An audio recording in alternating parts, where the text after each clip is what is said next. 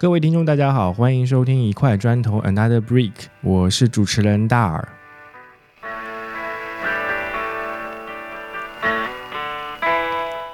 不知道您是否有听说过学习困难？学习困难广义上包括阅读障碍、书写障碍、计算障碍、ATHD，也就是注意力缺陷和多动障碍等。这个群体通常会共患有一种以上的障碍。在运动协调、情绪和社交等方面，也往往存在不同的困难。有相关研究表明，学习困难的群体最少占到学生群体的百分之五，最多可能会有百分之十五。而在过去十几年来，深圳市学习困难关爱协会一直深耕于学习困难的普及及学困家庭支持的工作。本期节目，我们非常有幸的邀请到了学爱会的创始人及会长许倩老师，听听看学爱会创立之初那段充满爱的创始故事。在节目中，许倩老师也与我们分享了过去接触学困儿童家庭的一些感悟。也许学习困难从来都不是一种疾病或者是问题，而是一把通向教育和学习本质的钥匙。我可能第一个问题想 想问的就是说，呃，还回还是回溯到可能最早开始做学爱会这件事情的初衷，跟最早的这个故事是什么样的契机，可能让您想说去做这样一个事情？嗯，那是二零一一年，二零一一年啊，然后在那之前呢，我是从二零大概正式的话，应该是从二零零六年我开始做自己的个人的心理咨询工作室。嗯，所以到了二零一一年就已经都第五第五年第六年了，然后在那个在零九年二零零九年的时候呢，我刚好呃跟一群这个心理的同行成立了一家心理咨询行业协会，就是。做了一家协会啊，有过有有过这样一点经验。嗯在深圳的吗？对，在深圳，这深圳市心理咨询行业协会，那时候也是全国第一家哇 这样的一个组织。就因为就觉得很散很乱，那时候从业者其实很很少，嗯，没有任何支持，没有标准，连这个定价服务的这种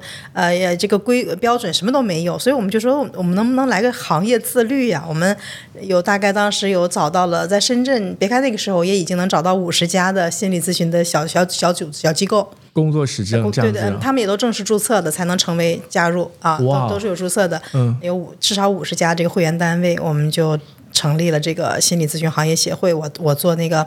也做一块儿。呃，做发起人也做了第一任的秘书长，嗯，所以等到一一年的时候，我那个时候已经自己做工作室做五六年了，就在接个案的过，我自己我自己的方向是婚姻家庭咨询，嗯嗯，所以在那个时候就比较容易接触到呃家庭的夫妻双方，可是我们并不是有很多机会看到孩子。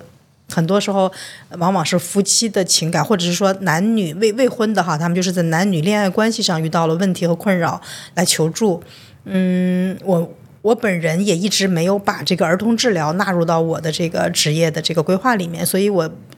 一般都没有太邀请孩子们来。当然，就是有一有有一种情况例外，就是当做家庭治疗的时候，嗯，呃，那就会全家都到齐。就是父母双方带着孩子，有的时候带着两个孩子，有的时候他们的老人在家里面跟他们一块儿参与家庭生活的老人也会请到一一块儿来。我们做一个最大的可能有五六个人、六七个人，在我的咨询室里面，在沙发上坐满，就是做一个叫做家庭治疗。家那那就是我才比较少的有机会去观察孩子。那等到后来有一次我们做这个婚又是做一个婚姻个案的时候，那这对夫妻的非常多次的。描述他们之间最大的冲突，就是发生在那个家庭教育场景。这个无一例外的哈，常常是这个丈夫在指责这个太太，把他们家的孩子惯坏了、教坏了，没有养成好的学习习惯，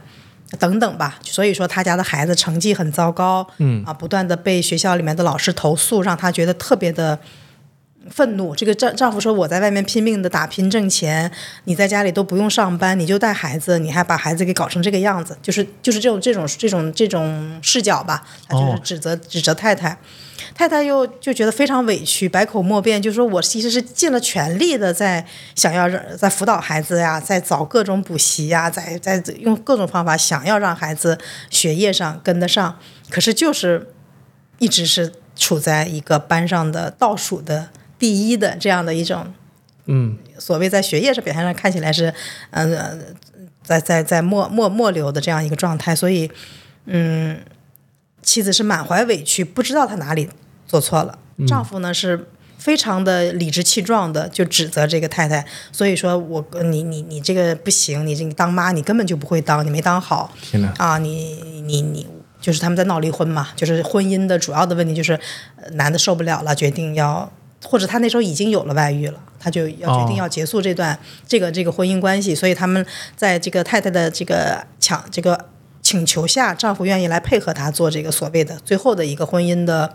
咨询吧，就是让咨询师来看一下，还能帮他们做点什么。那诉求不一样嘛，丈夫就是想立刻就马上就斩断这个婚姻，希望咨询师告诉他们说，你们就去离婚吧。那妻子呢，就希望还能有有的救挽救，因为她弄不清自己莫名其妙的就成了这么一个被指责的，即便是要离开家庭，也是那个完全不占理的，要被抛弃的那个哈，被被被嫌弃的那一方。所以他们两个人是想，主要是太太希望借助这个婚姻咨询能够挽回一点什么或者改变什么。那你知道，婚姻咨询师他实际上是从来不给这个来求助的这对呃婚姻问题的人。给他们建议说，建议你们离婚或者不离婚哈，绝对不会这样。但是会跟他们让他们讲述各自讲述他们的故事，最后呢就会有一个答案，他们自动就会浮现，他们会自己知道到底要该怎么做。所以就是大概进行了那么七八次吧，就是每每周一次，他们来聊，呃。丈夫那个丈夫指责，但是也也有回忆。那么妻子就是流泪啊，这个辩解，然后也讲述自己的这个故事。哎，就是在这样过程中，终于他们就，我就突然就是说，呃，其实也是偶然的，是因为有一次他们的孩子放了学，可能保姆没在还是怎么回事，他们就把孩子不得不带到我的咨询室来了。我那才第一次见到这个每天每次的咨询中被他们提到的这个成绩糟糕到不能再糟的这个小孩子，因为因为我之前对这个学业这块没有任何的研究和概念，所以我在想，就是这个孩子成绩如此糟糕，那可能会不会是跟智商什么的都有点问题的？只只不过是我从来没这么问哈，我心里面有这个疑问。那时候我还没有特别接触这样的一个群体，所以等到他们把那个小孩子领到我的办公室被我看见了的时候，那个感觉就不一样了，因为那小孩看起来是那么的。精灵古怪，特别可爱，长得很好看，眼睛，呃，里面是就是充满了那个让你觉得这不可能是有任何智商的问题啊，因为他看着你，跟你跟你跟你对话哈，就就你就觉得哦，这绝对不是智商的问题，那还会有什么可能让他学不会那些东西呢？因为他正在写他的作业嘛，然后也也正好是发了卷子，我就就是在那个咨询的间隙，我会跑踱步到他的那个小孩子坐在旁边的旁边那个房间的那个。那个那个写沙盘室里面，他在那里可能也在边玩也在边看他的卷子。我就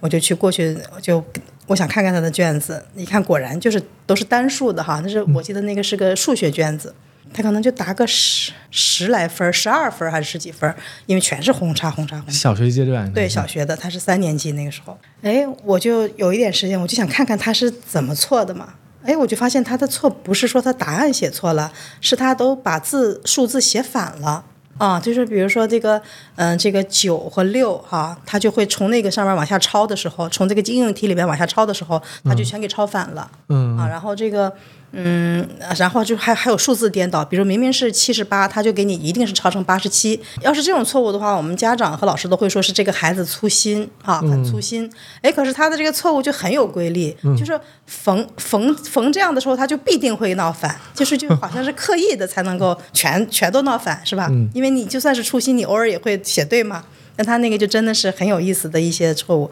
我就觉得这个有点奇怪，这个好像不是说他。啊，不会做或者是不会算，他就是首先在书写上，在誊抄上，他都会首先会抄反，那肯定就就就结果会很不好。所以我然后我在看他答题写那些中文字的时候，也发现是这样的问题。嗯，啊，他也是把那个偏旁写反啊，就是这个字的这个开口的方向写反。哎，这个我我还真是从来不知道是，如果你不理解的话，就认为他是故意的，他就怎么会写反呢？这么巧，嗯。我就当时我就说的，哎呀，我当时就觉得有点有点什么不太对，但是我也不太确定。跟那那次结咨询结束，我就跟他父母说，我说能能不能把这个卷子给我？我想请教一下一些相关的专业的人士，看看说这个孩子他这个成绩差、学业差，到底跟他的这种这些呃有规律的错误的表现会不会有什么关系？嗯，我就是这么偶然的一个机会，发现了这样的一些特点。等到呃很巧的是在那个零九年的时候，我就接触过一家。是一家英国的品牌机构，他从然后一个香港人投资在深圳做了这么一家。类似于是学习能力的这样的一个中心的，有机会认识其中的一个，他们那儿也有咨询师。我是我是有机会认识其中的一个同一个一个同行，所以我就说，呃，你们不是研究什么学习能力的吗？我说我想给你们看一个孩子的试卷，他是这样，他他有一些很奇怪的书写的错误，我不知道你们见过没见过。我就专门约了他去他们那个公司，他一看，他说的，哎呦，这太典型了，这就是 读写障碍呀。嗯，我第一次听那个词儿。哦。嗯。就就从那时候开始，真没听过，然后我就开始赶紧搜这个网站上到底怎么回事儿哈。嗯。然后就发现这个中文网站很少关于去解释这个问题的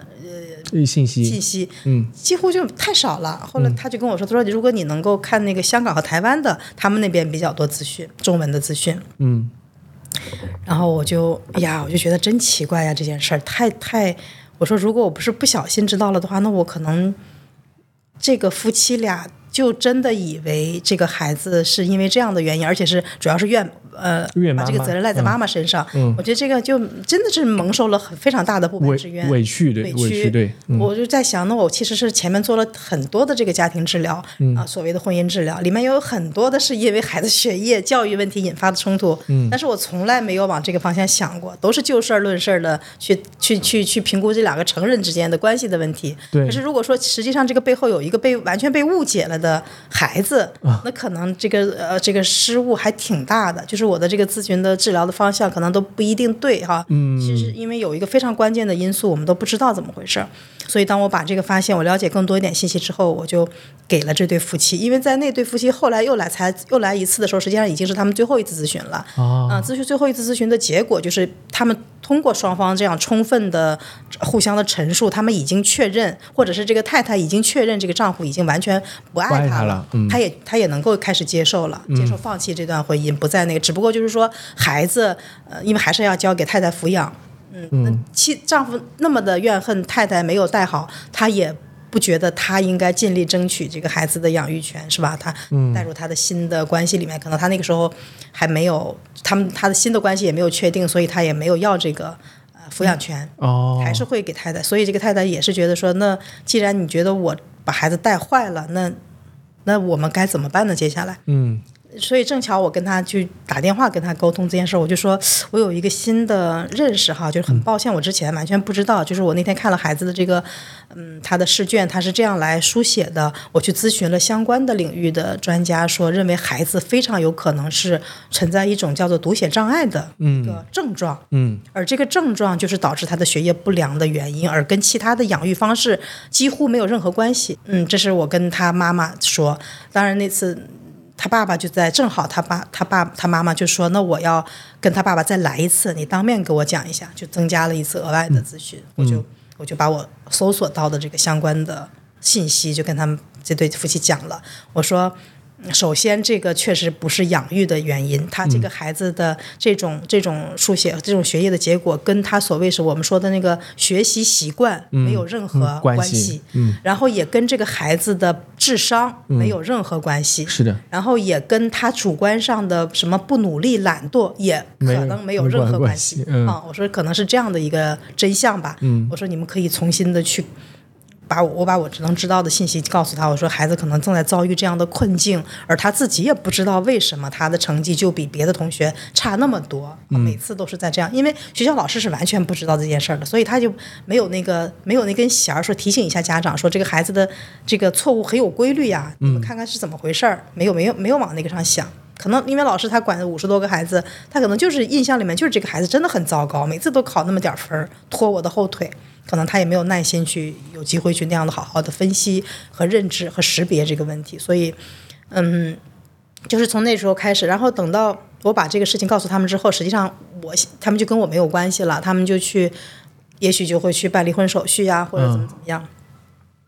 可是等到嗯，大概。那件事儿就已经过去了。我是后面有机会在两年之后，我们要定有一个对前期的已经结束的个案的一个回访的时候，我才又有机会打电话给他们的时候，就是他们两个人后来没有离婚。哦，就就可能是因为发现了这个里面有一些嗯没想到的状况，孩子的并不是养育的问题，并不是妈妈的责任，并不是哎，可能后来他们的婚姻反倒开始出现转机，两个夫妻开始面对孩子。呃，遭遇了这个困境的时候，他们该怎么样的重新看待这件事儿？那具体的其实我没有了解太多哈，但是就是呃，后来就是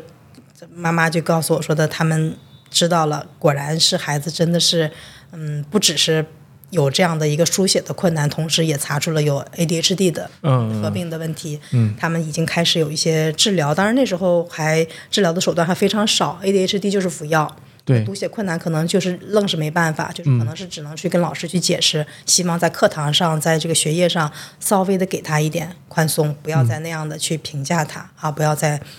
用用那个评价其他的普通的学生的那个考试的标准去看待这个孩子，因为他真的不是主观主观故意，嗯，嗯所以就嗯做完这件事儿之后呢，我就觉得说。既然网上这些资讯，因为妈妈会说能不能给我推荐个什么东西呀、给我给我个网站呀、给我个求助的电话呀，我都给不到，因为那个时候深圳的康宁医院和儿童医院好像都还没有这个专门的这样一个门诊的，嗯都没有。我就说，我就在想，哎呀，我说是不是应该有这么一个组织来去做一点这个资讯的研究啊、嗯推广呀，让因为像这类孩子一定不少存在。那时候我还不知道有多少数据哈，我就觉得肯定不少。我们是不是应该注册这么一家呃公益的组织，让这些家长们起码有个地方，他们能够联合起来一起去为这些孩子们做点什么？嗯那个时候就有有那个时候比较有这个动力，就去联合了一些咨询师，嗯。然后去拜访了这些医院的儿科主任、儿科医生，嗯。包括是特别是呃儿科这个儿童神经学的领域的这些医生，嗯。就就就拿就拿这个案例去跟他们呃请教，然后就希望说愿不愿意和我们一起来发起一个这样的公益组织，因为他当时要求就是说发起的人里面必须是。嗯，首先你必须要证明你要成立的这家公益组织，这个这个范围它是一个真实存在的范围，有这么个、真的有这么个范围存在。所谓学习困难。第二就是你的这个发起人，主要发起人，它里面必须是有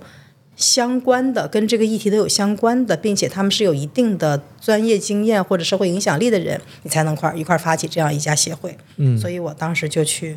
呃联合我的一些心理同行，特别是一些做儿童治疗的，然后呢再去联合医院的儿科主任、儿科医生。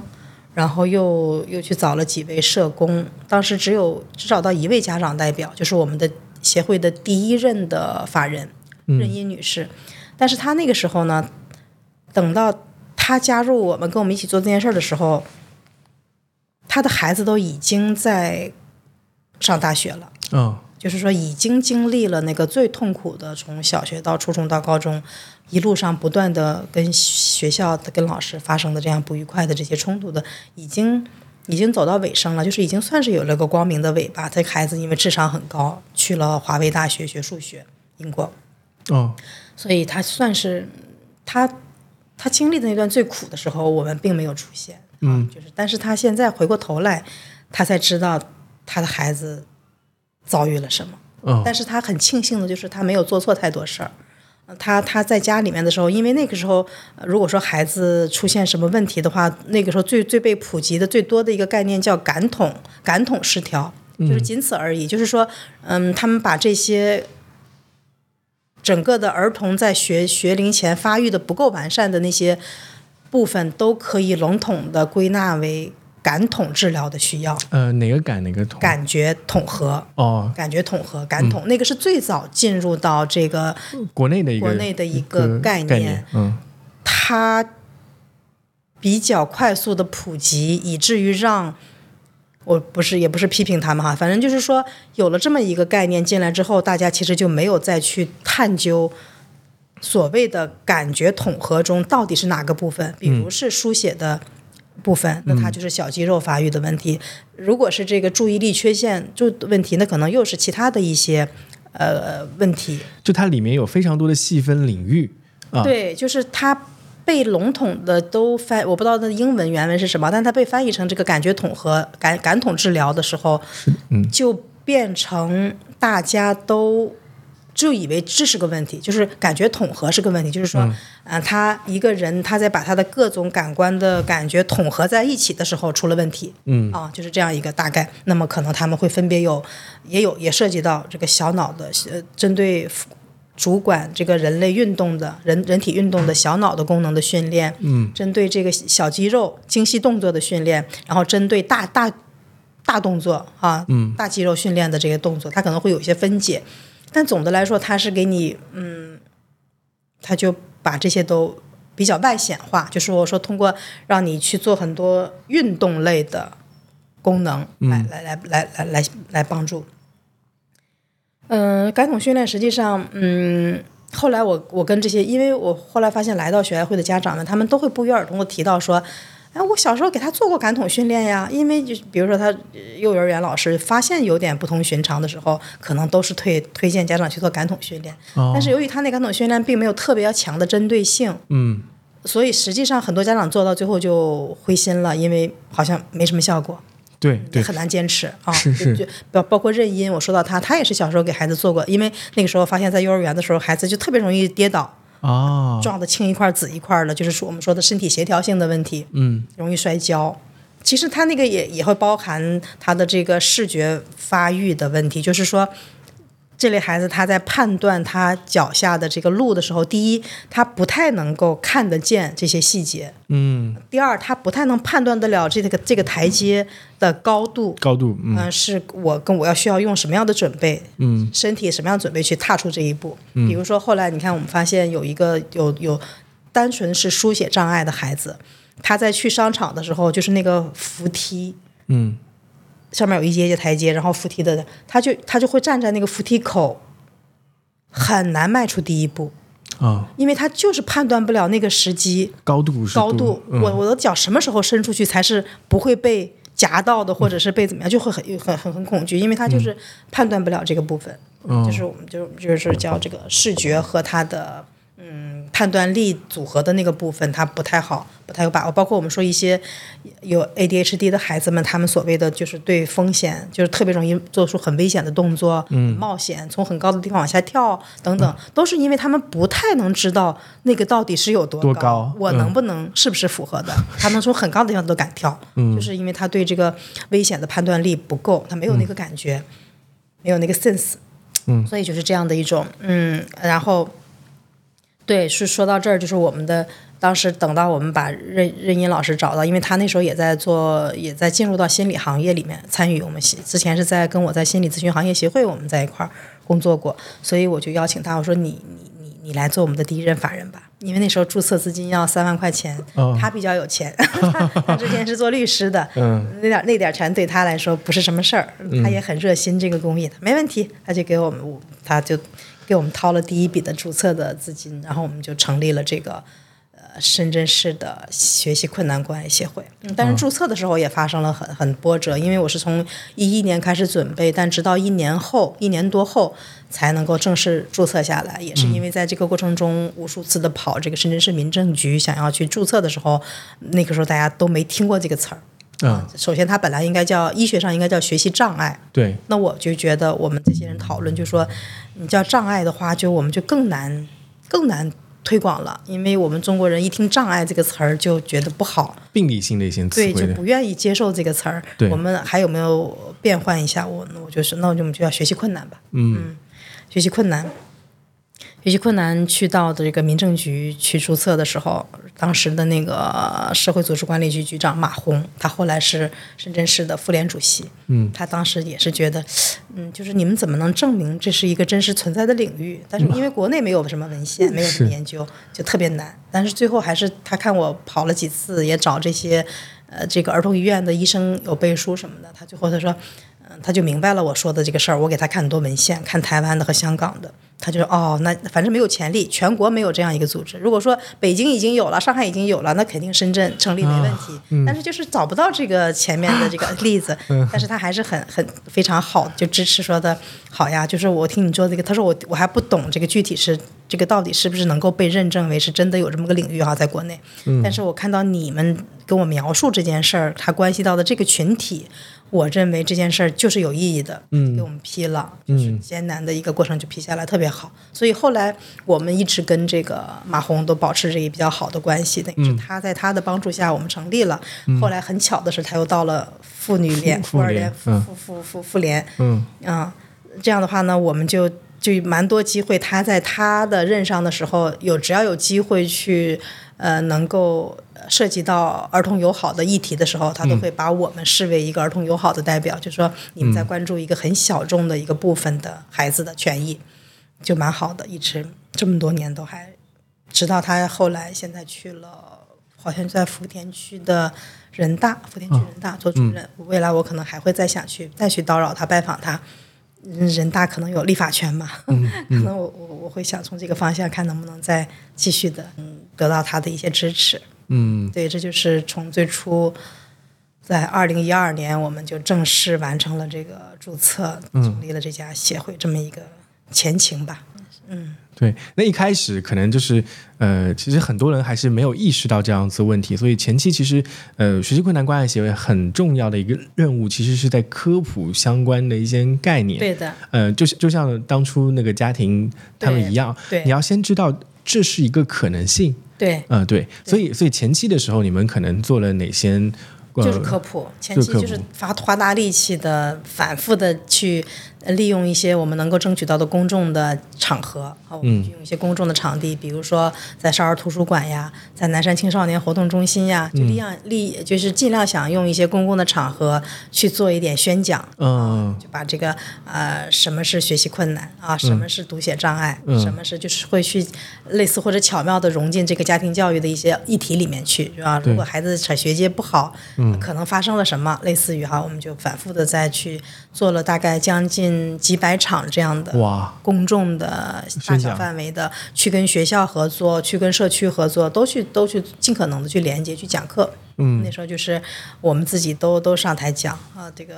任音也去分享他自己的整个育儿的过程，回顾他孩子在小时候遭遇的那些事情，他都做了些什么，哪些做对了，哪些没做对，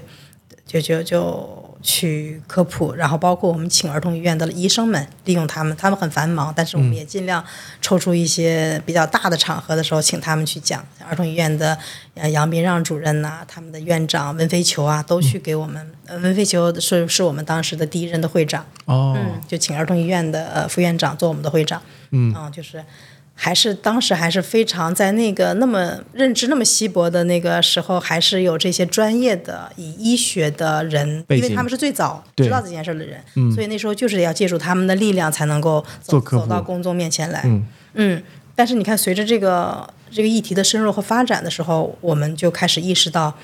如果我们只是把它当成一个疾病，嗯，一个看的话，好像我们也做不了太多，就知道疾病了呗，是吧？那就对。那治病能治吗？好像也没什么办法治啊。对，这个是我觉得，嗯，可能因因为我接触学爱会已经有一段时间了，中间前前后后也看过一些资料，呃，就是这这里首先它分门别类有非常多。细分领域上的问题，呃，就比如说我们说学习困难，它其实有各种各样的原因啊。比如说读写困难就分成了可能那个阅读困难跟书写困难，然后你包括 ADHD，它其实也会有不同层级缺陷和注意力多动障碍。对，有些是一起的，有些是只有单方面的。就像那个上次好像跟黄源老师有提到，这时候他也提到过，如果你在呃美国做相关的一些咨询的话，他们可能通过。一些那个方式给你做一个特别细分的、特别特别细分的这样子一个呃诊断的话，它其实有有很多种可能性，甚至上百种可能性。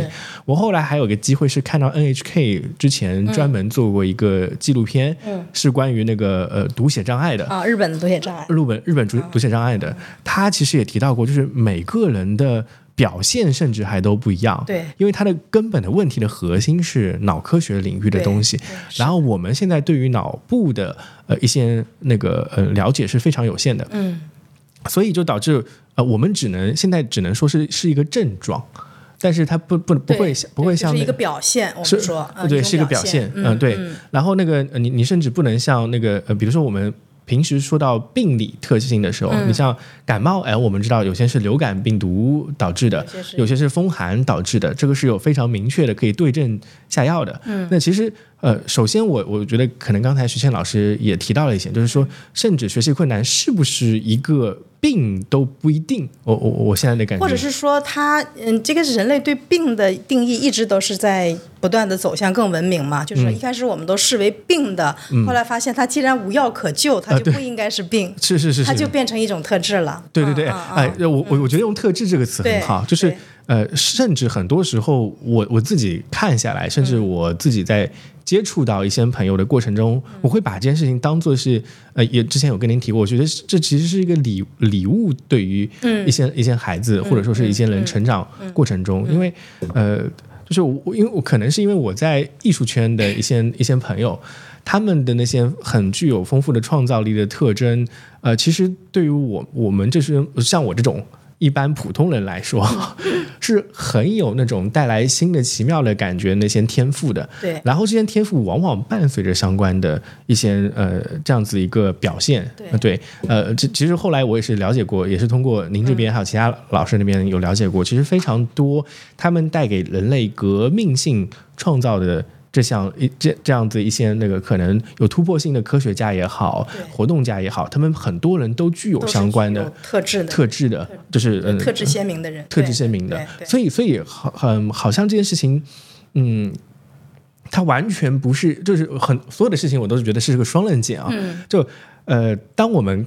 可能有些去把它看到负面那一面的时候，就是往往忽略了它在那个积极价值上非常突出的那一面。嗯。对，我觉得这这点上其实是，呃，非常非常宝贵的。所以，我我我觉得好，嗯，我我了解的徐爱慧，您这边的一个情况，可能是从一开始的在去积极的推广科普这个概念，呃，在慢慢从中后期开始，也意识到这件事情其实。他是应该去用正面积极的态度来去对待他，是的，对。当然，我们只是让家长意识到他的孩子生病了这件事儿对我们意义不大，是吧？我们觉得这个是不不一家社会组织或者是一个一个社会议题的话，它不应该只是有这样一个视角，那个可以去用医学的。一定有医学的部门，他们去做医学的科普，嗯，OK 了。那我们作为一个非医学背景的，我们是社会学的、心理学的、教育学的这样的一些背景的人，我们来如何看待这个议题？我就从也是比较早，我就开始觉得应该有点什么是不应该往那个一直往那个医学上偏，是因为然后。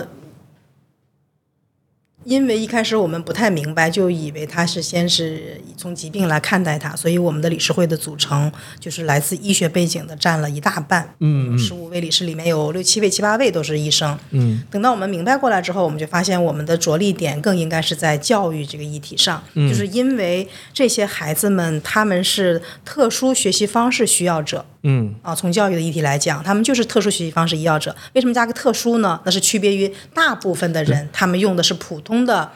呃学习方法，他们就能学会。可是他们必须得用一些特殊的方法才能学会。他们要他们要用多感多感官式的学习方法，嗯，才能学会。就是我们，嗯。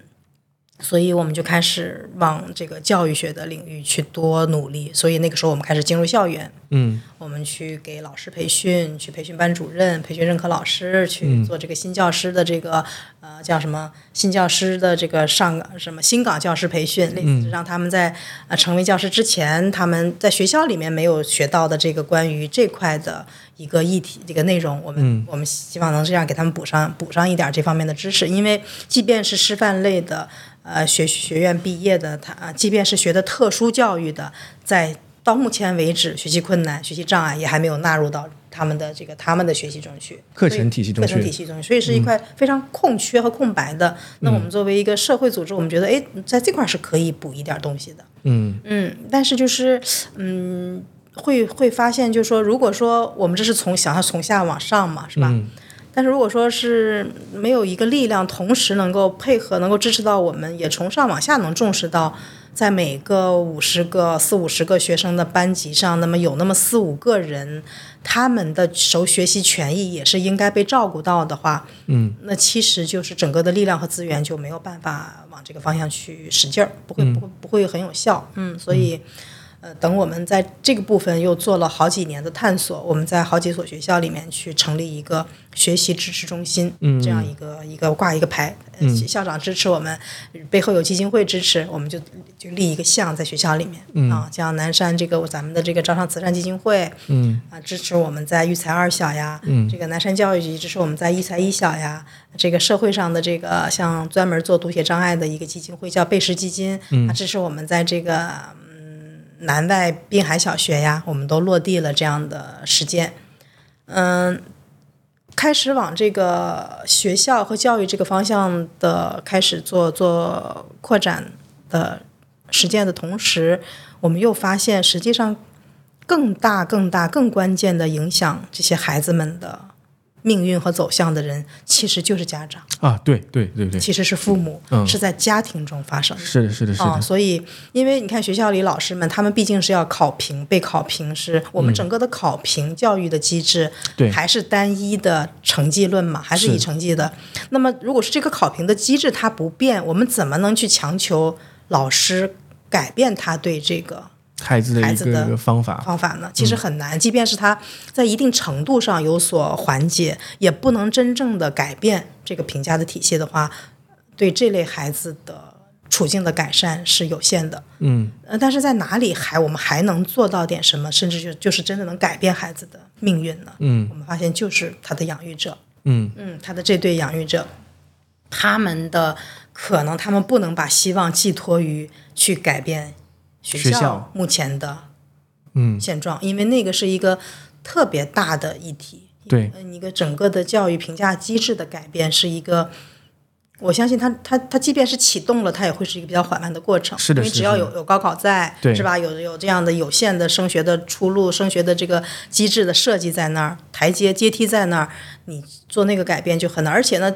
而且你是说嘛？那百毕竟是这类群体，它是百分之十到十五，那还有至少百分之八十的人，他们是能够去适应那样的一个评价体系的。嗯，他被那样评价了之后，他当然会连带产生一些这些的，呃，比如说哈，我们说走那条路的人，他们也产生一些。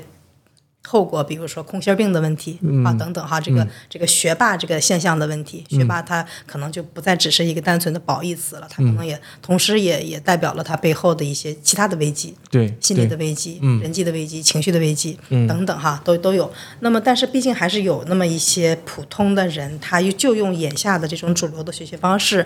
他用刷题也好，他那个能够非常好的对付考卷也好，总之是他们还是有能力去。应对目前的这个教育的设置的，那只是有这个小数的人他不适应，他怎么办？嗯，那这个部分呢，确实是就不得不请家长们来把这个责任担起来了。对，我们就这个家这个这个部分，我们就确实是不能去完全指望由学校来多做点什么。好，他们可以做一点什么，但很有限。更主要的就是在家庭里面，我们如何看待我们的孩子遇到了这样一个困难和挑战的时候，你要不要？重新做出调整，来重新的去修整你之前对孩子的期待，嗯。啊，一起开始重新当一个养育者。我觉得就是从零开始，几乎是，嗯，甚至是要把前面的那个毒素都要排掉之后，你才能开始。就是对我们这类孩子来讲，哎，我我我非常，我刚才特别喜欢您可能提到的一个事情，他是他们是一个再度成为养育者的过程，或者对于很多家长来说，他们是自。再次自我成长的一个过程，对对对，是这样一个契机。嗯嗯，对。然后我觉得这件事情是非常非常宝贵的。嗯，诶呃，那个可能我们现在大多数时候提到的教育都会集中在关于社会议题，就是所谓的呃公立跟私立那个传统教育路线上的讨论。嗯，但其实对于嗯我们回望我们过去。成长成现在这个样子，很大程度上家庭对我们的影响那个比例一点都不低啊！很很很多很多人对他们的影响，可能我觉得至少百分之五十、百分之五十是有的。嗯，那我们如何调动起来家庭这部分的力量，来帮助到每个小孩成长？呃，我觉得可能在现今阶段，尤其是义务教育、义务教育的那个阶段，其实很多很多家长因为现在非常有生活的压力吧，就是他需要呃去呃生产劳动，然后获取报酬，所以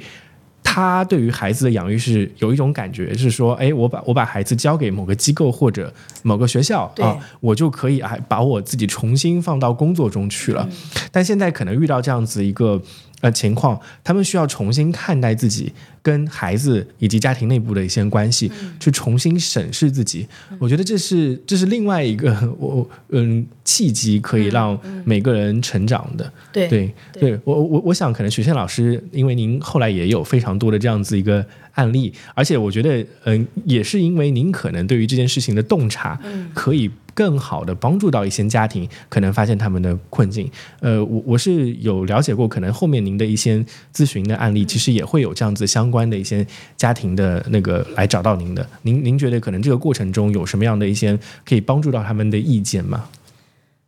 其实这个在重新做这个养育者启蒙，嗯，养育者启蒙，对，真的是特别难，特别艰难。嗯，教育成人是特别艰难的，所以。你就能理解目前的有很多口碑还不错的这样的小型的教育创新机构，他们在几年之前也是面对家长这个对象的时候是如临大敌的。嗯嗯，就是为什么？就是真的是由于我们这些成年人带有的这种惯性过于强大。嗯嗯，当面临这样一个让你要让你不止让你。戛然而止在这个之前的状态，并且还让你把以前的毒要吐掉，再重新开始吸纳这个新的这些呃关于教育、关于人、好关于个体、关于个体，对对对，这这些非常全新的议题，其实是公民的一个公民的一个最基本的这些认知的时候，嗯，你要把要比从小时候教育一个孩子那真的难多了，就是因为他们已经大脑里已经被写满了这些。啊，这些这些信息了，这些符号就是是，你怎么才能唤醒人？就是说，除非他自己想要醒来，没有任何的路径是你能够把他唤醒的。嗯，这是就是，所以说我们只能是寻找有缘人。其实是这么说吧，就是毕竟你看，成千上万的这样的。你看，全国大概中国粗略估计就有一千五百万个家庭是处在受困于这个孩子的学业问题的。嗯，那这些里面乘以二的话，就有三千成人，三千万的成人。嗯，成年养育者。那我们学爱会十一年了，我们当然半径也短嘛，半径也也也窄，也没能那么多接触到。可是就是仅仅就是在这么短的范围内的。小的范围内去接触到的这么多的家长，我们去学校里面给给那些做大大型的家长讲座，在班级上做小型的家长讲座，嗯，然后在我们挑出来的这个加入到我们学习困难知识叫学习知识中心的这个，在做这样的家长讲座，一层一层深入的过程中，不得不说，大部分的家长都都是跟我们失之交臂，就是他对你说的这一套东西，他没有办法，他听见了。可是他的被更大的焦虑捆绑的那个部分战胜了这个这个部分啊，对，他根本就无暇顾及你说的这一套，嗯，他他只想我这点有限的精力就用于怎么应对眼前的困境，让我他让班主任投诉我的时候我怎么应对是吧？其他家长联名要把我的孩子赶出学校的时候，我怎么样去打这场仗？就是已经都被捆绑在这台战车上，无暇顾他，嗯嗯，那么只有说。非常少数的家长，他某一句话听到了我们那个讲座中的某一句话，他一下子就愣在那儿了，他就真的是启动了他的反思。嗯，就是他他要决定他站在哪里了，他是要站在这个主流价值观的这个学校的这一面一块儿来 push 他的孩子成为一个挤进去那个合格的模子里面去。嗯，这是他的使命吗？嗯，还是说他可能要转过身来？重新站到孩子的这个地方，跟他并肩来面对这么强大的一个体制的一个叫什么塑造？对，塑造。嗯，我我我印象里之前，因为我也有幸参与过学爱会的有几次，嗯，那个家长之间的一些对话啊，我印象里特别深刻的是，当时有一位家长，嗯，他呢就是。呃，孩子多多少少也有一些学习困难的问题。嗯，然后之前他的思维跟逻辑也是希望说，可能我去带孩子参加更多的兴趣班啊。现在的很多家长，如果在条件允许的情况下，一方面应试教育，呃，那个就是所谓的义务教育跟上；另外一方面呢，我也在课外去给他安排素质教育，素质教育可以安排上，双管齐下啊。这个已经成为一种非常典型的，就是现在目前卷的这种套路了。然后他就慢慢的意识到一个问题，就是说，呃，其实他给孩子很多选择的那些兴趣班，并不是孩子想要的，而是说他自己想要的东西。对，然后他在那个过程中，其实。甚至是一个重新发现自己的过程。啊，因为他小时候，比如说喜欢呃想要学钢琴，但是小时候家里可能没这个条件，他学不了钢琴。那现在他就给那个孩子去报了一个钢琴班，他孩子学的不开心，他自己就哎说我去试试看，反而在这个过程中，首先呃感觉到了那种某些。嗯，激情，某些人的快乐的回归，然后我觉得他自己能活成这样子一个人，嗯，他才能够给到自己的孩子一种榜样，或者重新看待自己的孩子。所以，所以我觉得很多，嗯呃，这仅有的几次跟他们的交流对话里面，我感觉到非常重要一点是，呃，这些父母的呃父母家长需要对于自己的人生有一个自省的过程。嗯，这个这个原始的动力实在是。太难得了，真的是有一些特别难得。这个就要又回到了我们每个人自己本本来有的那个资源如何了。嗯，比如说这个家长他在他的被养育的过程中，嗯，他其实是有过被很好的尊重对待和感到安全的。他在这个时刻就特别容易。回到他的那个早，想起来他童年，对对对，就是就是我们小王子还是谁说的，说每个人都都做过小孩，可是后来大人都忘记了。对对，我我我想过一样的话，对对对对对对，照理应该说我们都知道自己的都知道小孩子是，你都做过小孩的嘛？做过小孩，但是我们再去回望当在当父母在当父母之后就不知道了，就忘记了，忘记了你是个孩子的时候是是什么样的需求需要了。是的，那么就是什么样的人容易被唤醒？就是他其实是有过内心有过很多美好的体验的人，他才可能被唤醒。哦，就他有机会被戳到那个美好的啊！我其实那个时候我特别想怎么怎么样的时候，嗯，可是很多很不幸的就是我们我们这个几代的哈，我觉得六零七零甚至我不知道八零会好一点，嗯，就是都在那个父母的心理能量非常匮乏的情况下养大的这一代啊，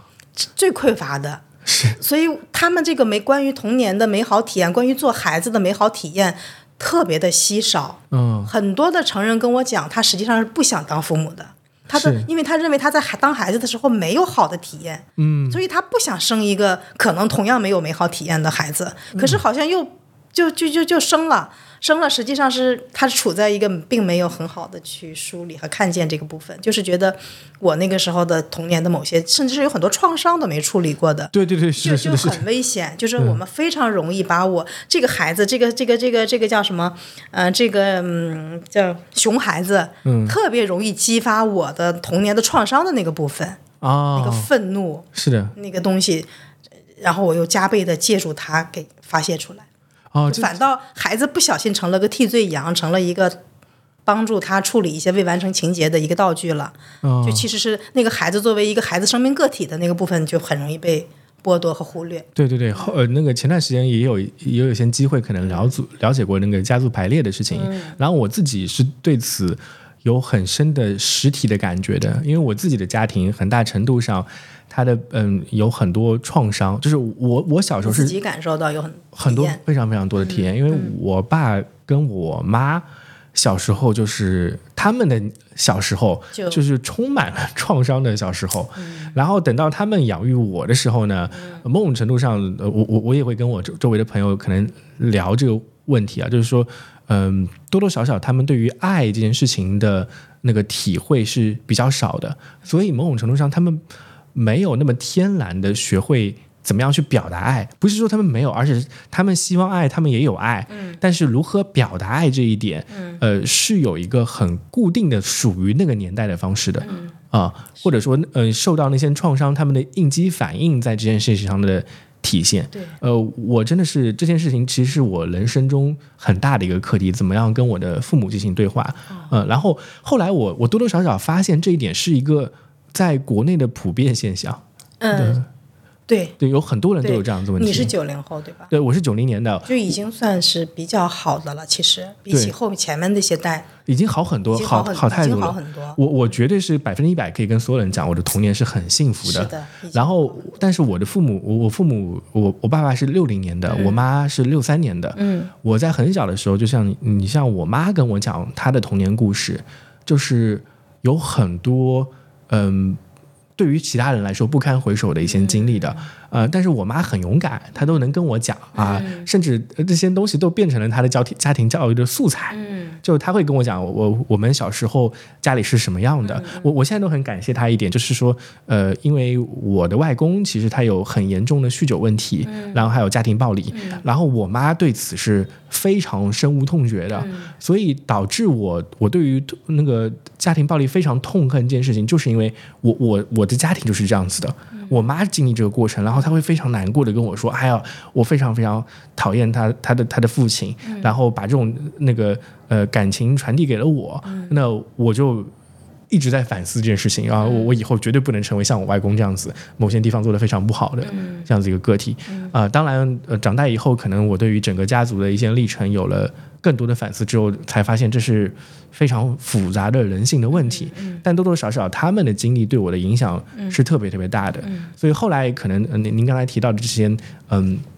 很多父母一辈，呃，尤其六零后、呃七零后这一辈人，他们身上的那一些童年的经历。呃，确确实实，很多时候在他们的孩子这一辈，就是其实是我们九零八零后这一这一辈人来上有很很大很大的那个映射吧，我觉得。其实是一种那个循环和轮回嘛。对。所以说，我们常说，做养育者可能有一个任务，就是你得让这个轮回在你这儿终止。嗯。你得觉察到它，然后你试图就在你这儿做出一些行动，让它终止，不要再往下循环了。对对对。就是在你意识到的那一刻，它就。可能就不会再循环了，嗯。啊，就是但但但是就得意识到，可是从这个能够被撬动、能够被被被点醒的这一块，就蛮难的。对，哎，但是我我其实也看到学爱会这么多年，呃，非常有爱心的这样子宣传，还有这样子一个推广的情况下，其实是有很多改变的。嗯，是我我我我我很我很开心的一件事情，就是说，嗯，也是一个那个故事吧，就是我其实第一次知道。阅读障碍这件事情，其实是通过我的一个艺术家朋友。嗯，然后呢，呃，我我跟他在合作的过程中，他写剧本就写东西写的很好，但他跟我说他吸取知识只能看视频。他说他跟我说有阅读障碍，那是我第一次知道阅读障碍。但后来我我就问他说你是怎么知道你自己有阅读障碍的？他跟我说是那个曲红姐告诉他的。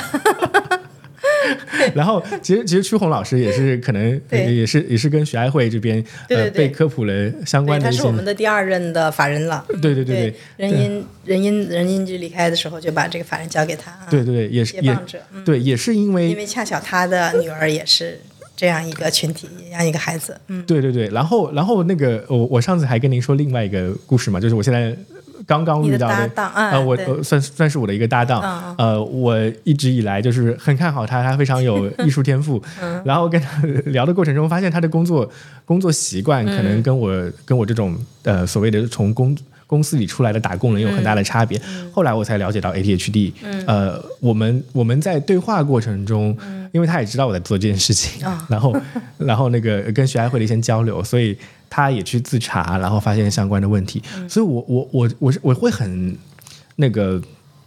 就是很感谢，可能徐爱会过去一段时间在不管是在深圳还是在国内领域对这件事情的一些推广，确确实实，首先能让大家能意识到这件事情已经非常非常宝贵了。是的，意识到了，就是嗯。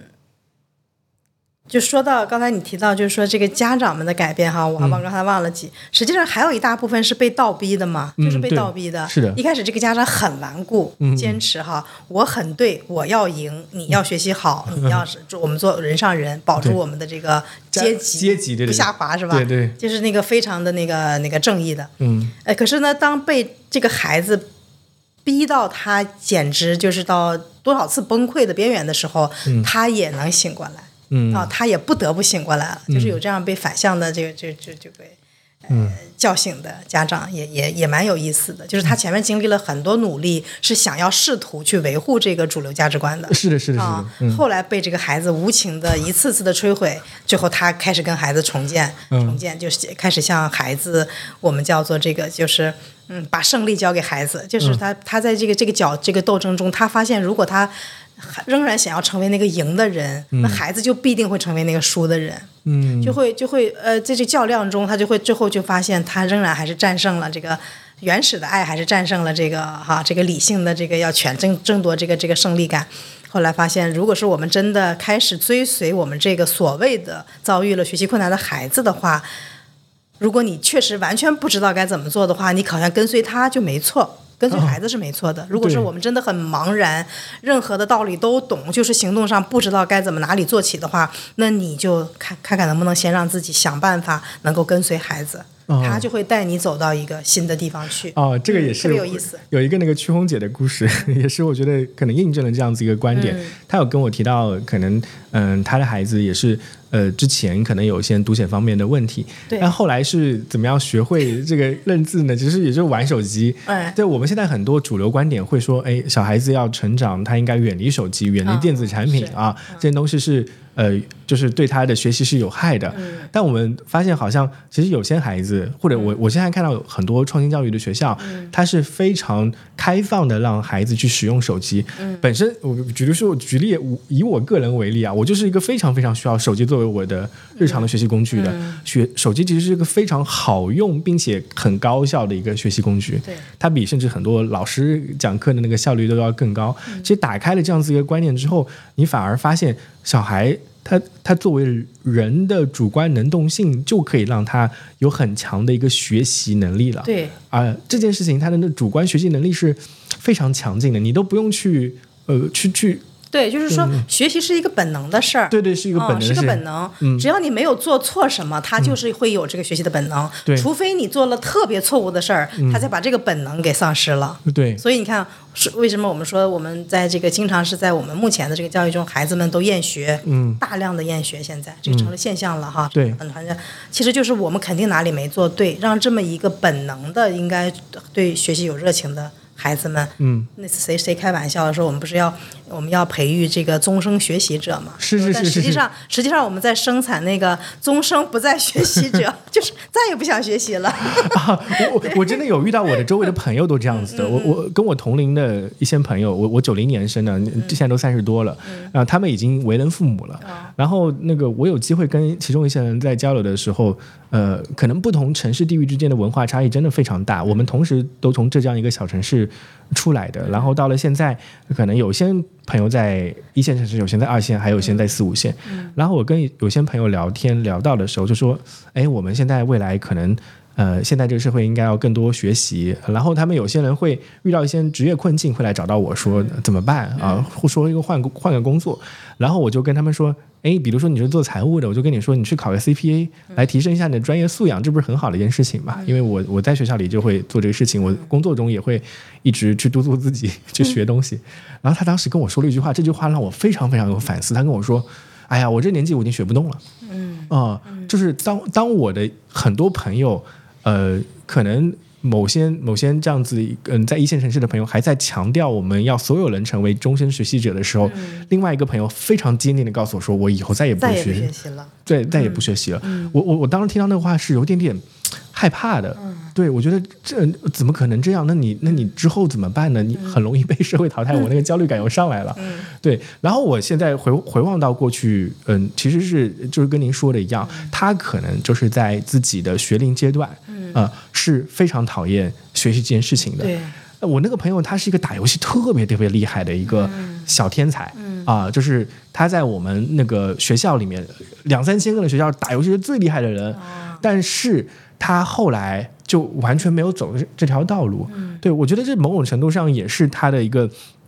天赋被。被磨灭的一个过程，所以他也被逼无奈的成为了主流意识下的那种所谓的一种稳定的生活状态。成了公务员了吗？啊，他们呃 类似啊，进到一个国企有一个这样子稳稳定的工作，他就把自己收收回去了。我觉得这是很可惜的。一件一件事情，对，诶，但是我们看到，就是所谓的这些，嗯嗯，遭遭遇到困境的家庭，他们反而好像接触到这些新的理念，然后接受这些新的理念，并且重新来看待自己的小孩能够成为终身学学习者这件事情，是很很。可以更好的接受的，我觉得是的，我就经常就讲，就是当我跟大量的这么多年跟我们这个群体打交道的时候，我现在就是听到一个孩来一个家长跟我讲呀，我的孩子是个学渣呀。我听到这样的话的时候，我就其实会 会觉得特别有兴趣跟他去聊。哎，我们的孩子他他有些什么特点？他现在表现出来在哪些对什么有的热情？哈，就会去有就就觉得特别有话说。因为这个孩子让我们觉得非常熟悉，而且对这孩子充满了信任和希望。可是如果是这个家长来讲，他的孩子是个学霸的时候，我们就已经没兴趣听了，就就已经觉得有点职业习惯了，变成一个职业病了。就是说。孩子，因为一提到学霸，实际上我们的联想会更糟，因为就学霸的背后，这个代价是你想象不到的。一个孩子成为一个学霸，他他要被做些哪些切割，被哪些阉割，哪些磨灭他的什么东西，他才能成为一个学霸？嗯啊，天毕竟是天生的那种，就是真的是为这个科学而生的那些科学家型的人不一样。他那个是他就是有着他他就是对这个他。大脑发育的也也不一样，就他就是对科学有无尽的热情，怎么打压都没磨不灭的那种，那种能够顽强的朝上成为他的理想中的哈做科学做研究的人，这个很很很稀少，很幸运。大部分的人都是本来是没有明确，就是他的热情还没有迸发的时候，就已经被引导成去另外一个方向去了。所以他后来就其实是。这样的对一个人的损伤是很大的，他就是他，因为他确实很能轻松的成为学霸，可是那不是他要，本来不是他的热情所在的啊，所以说代价蛮大的。嗯，我我我这点我有深有体会，包包括可能 你自己是不是也是这样的人？哦，有有一些有一些些情况，就是说我们在一一定的阶段一定会遇到一个存在主义危机，对啊，就是会思考我到底要我我是为什么？嗯，就我是谁？我是从哪里来？我要去哪里？嗯，因为这个事情在我们的学龄阶段没有遇到过这种这种挑战。的，就当时，呃，我我们这这个事情，我现在会反思过来，就是我当时的一种自信或者说是成就感，是被成绩这件事情满足的。对，但成绩在在十八岁以前有，十八岁以后就没有了。呃，我当时其实，在大学的时候就遇到过这样子类似的情况，因为成绩突然之间对我来说不重要了，嗯，我就不知道我要干啥了。是是是啊，就他这一个危机，我很容易没有方向性，嗯啊，因为从来没有。呃，进入到社会之后，从来没有一个职业叫做你的分数好，你要干嘛干嘛。对，所以我我的那种不适应感，其实就是在于脱离应试教育之后的那种对于社会的这种进入的不适应感，其实是蛮明显的。这个情况，我其实其实我花了几年时间，可能才才适应适应起来的。对，所以我我会觉得，就是我看到那些嗯学习困难的孩子，他们反而在做事情的能力上。比如说，对于某些职业上的那种感觉会很好，嗯，呃，就是他们可能进入到职业化的轨道是很，就是有有反而有一种更加接地气的感觉，就是哦，对，接地气，我觉得感觉很，嗯，这这这个词非常适合，呃，形容这样子一些孩子，对，嗯，这些孩子们他们的现实感是很好的，对，啊，他们。嗯，这也是因为他们的大脑的这个特质的原因，导致他们不太容易被一些整齐划一的道理给洗脑。啊，就是那些大道理，满天都满地的哈，每天老师讲 四十五分钟，家里面再讲两个小时的这些大道理，很有幸，就是这被这些孩子被非常好的屏蔽掉了。这种话他们根本听不进去。哎，今天我我我跟黄伟老师聊的时候，黄伟老师说你要你要关注到你你讲话中的那些那些词语的一些用法。哎，他一说的时候，我我突然间发现到了，就虽然我可能一直以来没有在呃所谓的公务员系统工作过，但我我我我爸是公务员，然后我从小就跟他一起看各种新闻联播，那他话语体系，即使我没记住，他也对我有很大的影响。对，就是那些可能类似于比较。假大空不着 不着地的一些东西，我自然而然，他他他进入到了我的话语体系中，然后我其实是在用那些话语体系来进行跟很多人的对话的，就不小心就会这，呃，这真的是很不小心就会就会就会就会这样子。这就是你一个一个学霸的悲哀，就是你太容易吸收知识了，是的，太容易学习东西了。就是你你你你的那个大脑是有个非常大的一个容器，能把它们装进去。嗯，因为我们这些孩子呢，他的那个大脑呢也也一样大，一样大，可是它很珍贵。嗯，它是它有一个很小的开口入口。嗯，你的入口是特别大，它的入口特别小，容积是一样的。嗯，可是它能够让它东西进入的那个条件就特别苛刻。嗯。他判他就会先筛选。这个这句话对我没有意义，我就压根儿就不会让他进来占用我的内存。嗯，学的这个字儿，这个字儿的这个这个跟我毫无意义，我就不会记住这个字儿，我就不允许我的大脑把它记住，收录收录进来。它是在那个大脑的入口那里增加了一层屏障，而这个屏障其实是也非常好的，当然导致他的学学习考零蛋哈，可是也同时导致他比较少中毒被污染，他没有被种进去那些。比较俗套的那些东西。啊，他的每一个被他吸收进入大脑的东西，都是他已经验证了他对他是有意义的，嗯，他才让他进来。一个记忆、一个事件、一个人、一个文字、一个物体，他都是要印印证一下他跟我有什么关系，嗯，啊，他跟我有关系，我才让他进来，没有关系的就 pass 走掉。啊，所以他我们会说这些孩子工作记忆不好，学了东西记不住，一个单词学了五百遍也写不下来，嗯，那是因为他一直都没有。认为这个词儿跟他有什么关系？而且没用，可能对他来说是有有些没用的那个感觉。特别是我们的那种教育的方法，嗯，让他批量的认为这些东西都没用。本来如果你给他机会哈，让他认真的去，有机会去，有空间去，他自己去做这个筛选，嗯，他可能就会哎，这个有用，那个还可以。可是没有，我们的一股脑的塞给他的时候，他干脆就全都不要，就会是造成这样一种一种东西，就是很特特别奇妙。就这类人，我我观察他们的。大脑他们会把什么东西拿成他属于他们的知识？他们真的不像我们这些庸庸庸众，嗯什么都有用可能啊，这个也不错，那个听起来也挺有道理的，那个也好呀，就就装了一脑子的道理嗯啊，然后 但是还是也过不好人生啊。我之前有个朋友形容过我们这种状态叫做被知识诅诅咒了，对啊，就是你好像。就是呃，确实知识是很多合法上叫知识障是吧？就是有个障是啊，对对对对，是的，是的，反过来是你们是障碍，对吧？对对呃对对，这件事情反过来对我来说是个障碍。然后另外一些人对我很大的一个反思，其实是在于，嗯，好像我们我们太把文字这件事情当回事儿了，对对，然后文字规范这件事情当回事儿了。因为我我最早可能我我能很快接受这件事情的原因，是因为我自己其实有其他障碍的，嗯，就我从小到大能唱歌。但是我呃识不了谱，然后同一时间呢也不能呃对音音律就是那些调我能有感知，嗯。啊就是就是我经常小时我我小时候基本上呃什么。呃，写字啦，哦，写字也不行啊，就是但但凡就是各种兴趣班，我都会参加，表现的也都还可以，就是学东西比较快啊，老师会觉得哎你比较聪明。但是有一个事情我是天生障碍，就是音乐，嗯就是我能跟着大家一起合唱，但是你让我一个人唱呢，我就有可能会紧张跑调，嗯。然后那个他们要吹那个竖笛或者弹钢琴，我永远都找不到对的音律。对，呃，你像那个周杰伦，他们是有天生音感，嗯，你按一个音，他是音音准可以找到，我从来都找不到。啊，正好是跟我们这类孩子相反。嗯，对对，所以所以就是就是我我当时就在想，哎，如果这个世界不是靠文字来统治，而是要靠音乐来统治，那完了，我就是那个异类。对对，其实这个事情就是我们的天赋完全不一样嘛。不一样。他们可能是呃，对于他们来说，可能是在文字上面是有障碍的，那我就是对于音乐上有障碍的。那你其实就是音准，音准的问题。对。这这类孩子的音音准都往往会特别好。对，是的，是的。所以我就觉得，哎，这个也不是说孰优孰劣，只不过就是叫不同。对，嗯，我我我更希望说这个事情是一种多样性，多样性，而而不是说它是真的有有个优劣势的一个情况。对，所以而而且这件事情也能让我感觉到，可能我们反而是因为他们的存在，真的了解到了这个世界太多的一些呃可能能发展到的前进的。角度了，因为他们很多时候有有些时候像给我的感觉像是一个探索者，嗯，因为他们的呃 用我的话来说，就脑回路跟我们不一样，对，所以他能发掘到那些惊奇的、惊异的点。所以他们算是传统意义，就是他们应该是最经典的学习者，嗯最古老就是原始的学习者本来就应该是这个样子的，嗯，就是凡是自己亲手尝试，嗯。才能够把这个知识据为己有，而我们这些知识的骗子，就是我们听别人说一嘴，就认为那个知识是我的了，就是就就都觉得我什么都知道了，我懂了，我这个考试考一百了。实际上，就是真正的学习者，他你看，我们说我们这个孩子们叫多感官学习者，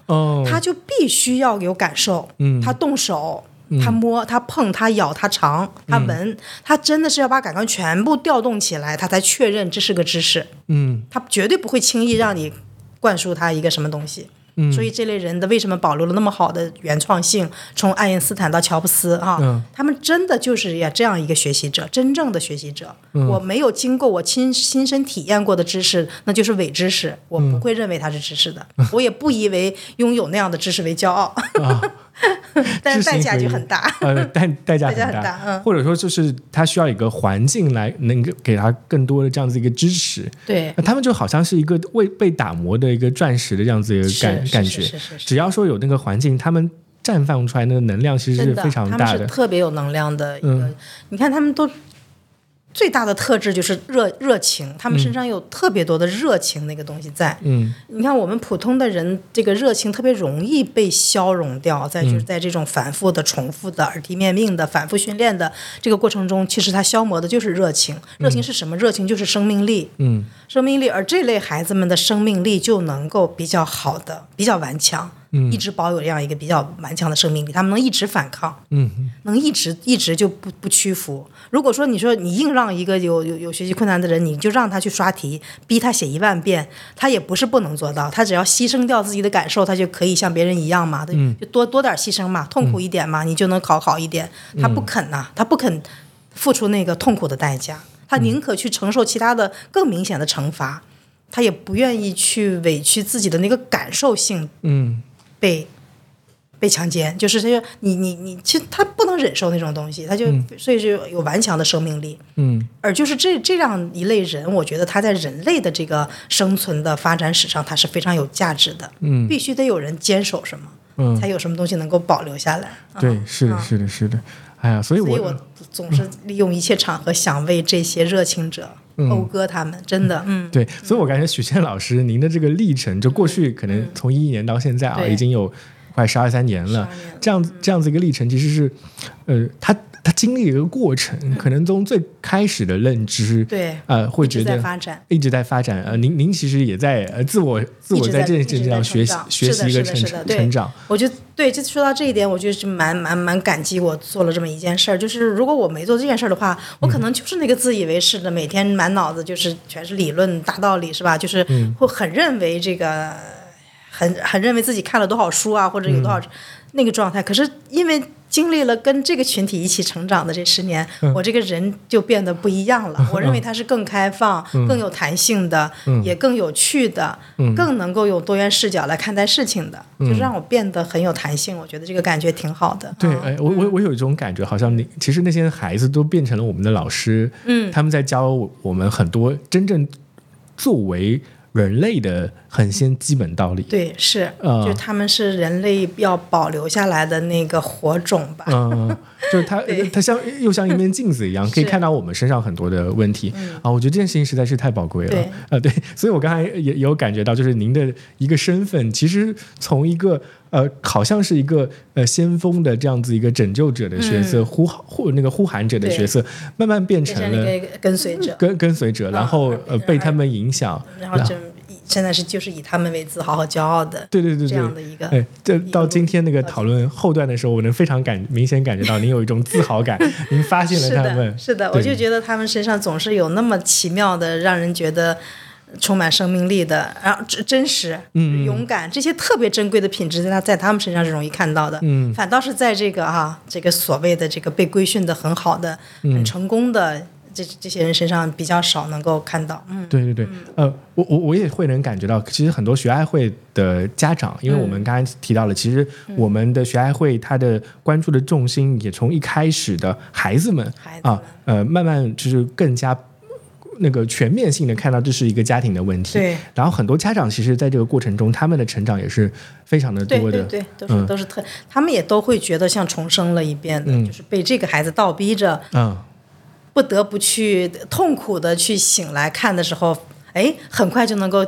受到这个鼓奖励和回报，嗯，因为真的很有趣啊，很有意思啊。这个孩子，当你允许他做他自己的时候，他就总是给你惊喜，嗯，就很少。虽然那个惊吓都还在，因为动不动还是主要他在主流学校里，动不动就一个电话打来，家长还是会发抖。接这个电话的时候，还是要建设一下，才能敢敢接开这个电话，才有勇气去跟老师说点什么。对，嗯，但是还但是就是在这种的一个一个过程中，家长他的生命的感官重新被打开，嗯。跟我的感受一样，就是从一个最初可能想做点什么伟大的事儿拯救谁的这样一个角色，慢慢的变成了一个仰慕者，就是仰慕这个群体，他们那么的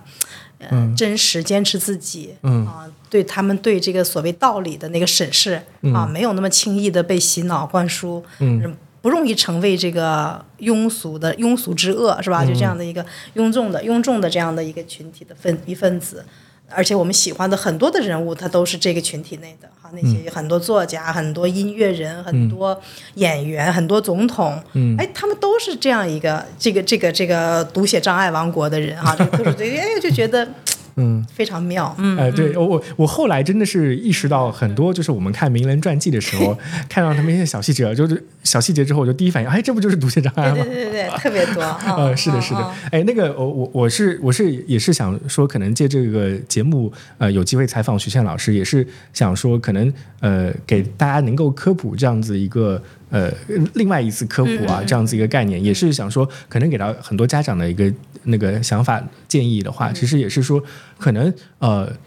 对于这些孩子来说，他们不去走这样子一个比较传统的教育路线，其实现在中国也是有很多教育的探索者，他们在做一些事情，去给到这些孩子更大的成长空间的。啊，比如说我也是，嗯，前段时间也是刚好有这样的一个契机，了解到像华德福学校他们的一些教育理念，其实最早的时候也是可能从这样子一些。案例里面出发生长出来一整套完整的教育体系，能够给到这些孩子以及家庭更长久的一个教育计划的。对我，我我会遇到一个情况是，很多孩很多孩子的家长他们面临的一个挑战就是说，哎，我我知道现在我知道这样子孩子的情况了，然后我希望给到我孩子的情况是让他们重新变回一个正常人，然后回到那个传统教育路线上去。但是我后来经常有的一个反思是，其实他们不是说需要。走回传统教育路线，而是说，嗯，我们需要找到适合他们终身的一个成长教育的路线。嗯，但中国其实，我我觉得现在也是有很多，嗯，这样子有教育理念的人在做做这样一条道路的。他们慢慢如果能找到的话，其实这些地方还是合适的。是的，有有很多选择，可是这个选择考验的是这个养育者的勇气。嗯，是的，是的，是的。如果他害怕，他想走大多数人的路，他想跟别人尽量一样，那他可能他的孩子就得付出代价啊。但是如果说他勇敢一点点，嗯，他的孩子的。前路就光明一点点，就就就会不一样。嗯，你看看，所以区别就在这儿。对，嗯，好。然后那个我们可能最后有一些问题，也是可能想跟徐翔老师可能在这个节目里聊聊一聊的。嗯，就目前其实也是因为呃学习学习困难关爱协会现在也是面临一个比较大的挑战。嗯，就是我们我们我会想问问看徐翔老师，可能如果我们有听众朋友对于学习困难关爱协会嗯这样子一个故事是觉得有被触动到，然后想愿意支持的话，我们有什么方是可以帮助到呃协会的成长，或者说帮助到这个这个群体，在深圳也好，在其他地方也好，有更多的这样对。首先就是，如果是听到了我们今天这个对话的朋友们，嗯，可以作为我们的。科普员哈，这个传传播人员去跟你身边的人去讲解，可能如果是他的孩子或者身边的一个成人，都有可能他他看起来那么的不寻常的时候，我们去想一想他的多样性是什么，有有什么可能性是吧？然后顺便如果是有机会的话，帮我们去继续科普这个所谓学习困难、读写障碍、书写障碍、计算障碍、这个注意力缺陷、多动障碍这些听起来有那么多障碍的这个词，这个后缀的哈这些词儿，他们可能是我们看起来那个。正在学业表现不良上的孩子们遭遇的一个困境哈，就可能就有这么一个弦儿啊，去去去提醒一下你身边的这类的家长呀。成年人呀，等等，嗯，还有一个就是说，我们学爱会作为一个非常弱小的社会组织，它的生存还真的蛮艰难的，因为我们希望保有这么一个组织在这儿，能够持续的发出声音来，嗯，把这个事儿继续做下去，直到我们真的有一天，我们可以有一个，比如说出台一个呃特殊学习需要儿童权益。类似于这么一个条例的时候，那个时候我们我们的这类孩子，即便是在主流学校里面，他们在课堂上也能得到专门的支持。他们在考试的时候，在完成作业的时候，在升学的评估的时候，他们都能得到相应的一个支持体系的时候，其实那我们其实使命大概就完成了一大半了，或者是就完完完完成了。对，嗯，就是这是一个我们特别想要看到的愿景。嗯，那在在推动这个愿景的过程中，我们可能还要继续。继续发生很多年吧，那那可能在这个过程中，我们特别希望有更多的人能够成为我们的支持者，比如说成为我们的阅捐人，嗯，因为我们现在向社会去筹款来维持一个组织机构的发展，去去做很多的这样的传播活动的时候，我们的资源其实会发现是。很不足的，就表就就就像现在我们当下，我们就会遇到一个我们要去重新找找一个我们的办公场地这样的一个看起来很小的事情，但是可能就会把我们给难住。嗯，呃，更多的人愿意成为学爱会的阅捐人，从通过我们的公众号，嗯，呃，看到我们的那个月捐的一个一个推广，每个月可能就捐。十几块、二十几块、几十块钱，嗯嗯，然后持续的支持我们，那个涓涓细流可能就能帮助我们应对很大的一些现实的困境和挑战。嗯，对。然后我想，可能呃，这这个也是一个契机啊。但如果各位听众可以看听完我们这个节目，也会在我们那个下面的 show notes，也就是我们节目说明文档里面找到关于学爱会的一些介绍跟公众号链接啊，可以去更好的帮助到学爱会。然后其其次呢，其实呃，学爱会有非常多的呃，不仅是呃。希望大家帮助我们，我们也提供了非常多的咨询，不管是咨询服务也好，还是像其他的课程体系也好，可以帮助到大家。可以，如果你你你周周围身边有朋友有类似的情况，对，都可以联系到我们，他来找我们。对对，好好。那非常感谢徐谦老师，可能参与对参与本次节目的，嗯，很高兴有机会能够做这样的科普。嗯，如果被你像你这样的年龄的年轻的伙伴们。对这个议题产生一点点兴趣的话，那真的是非常美美的美妙的一件事儿。嗯，好好，那感谢徐徐谦老师，那大家拜拜。嗯，再见。好。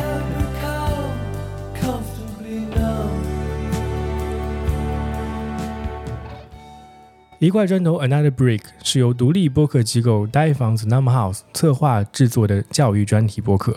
通过不同领域和不同视角的对话，本节目将带你一起探索教育和学习的本质。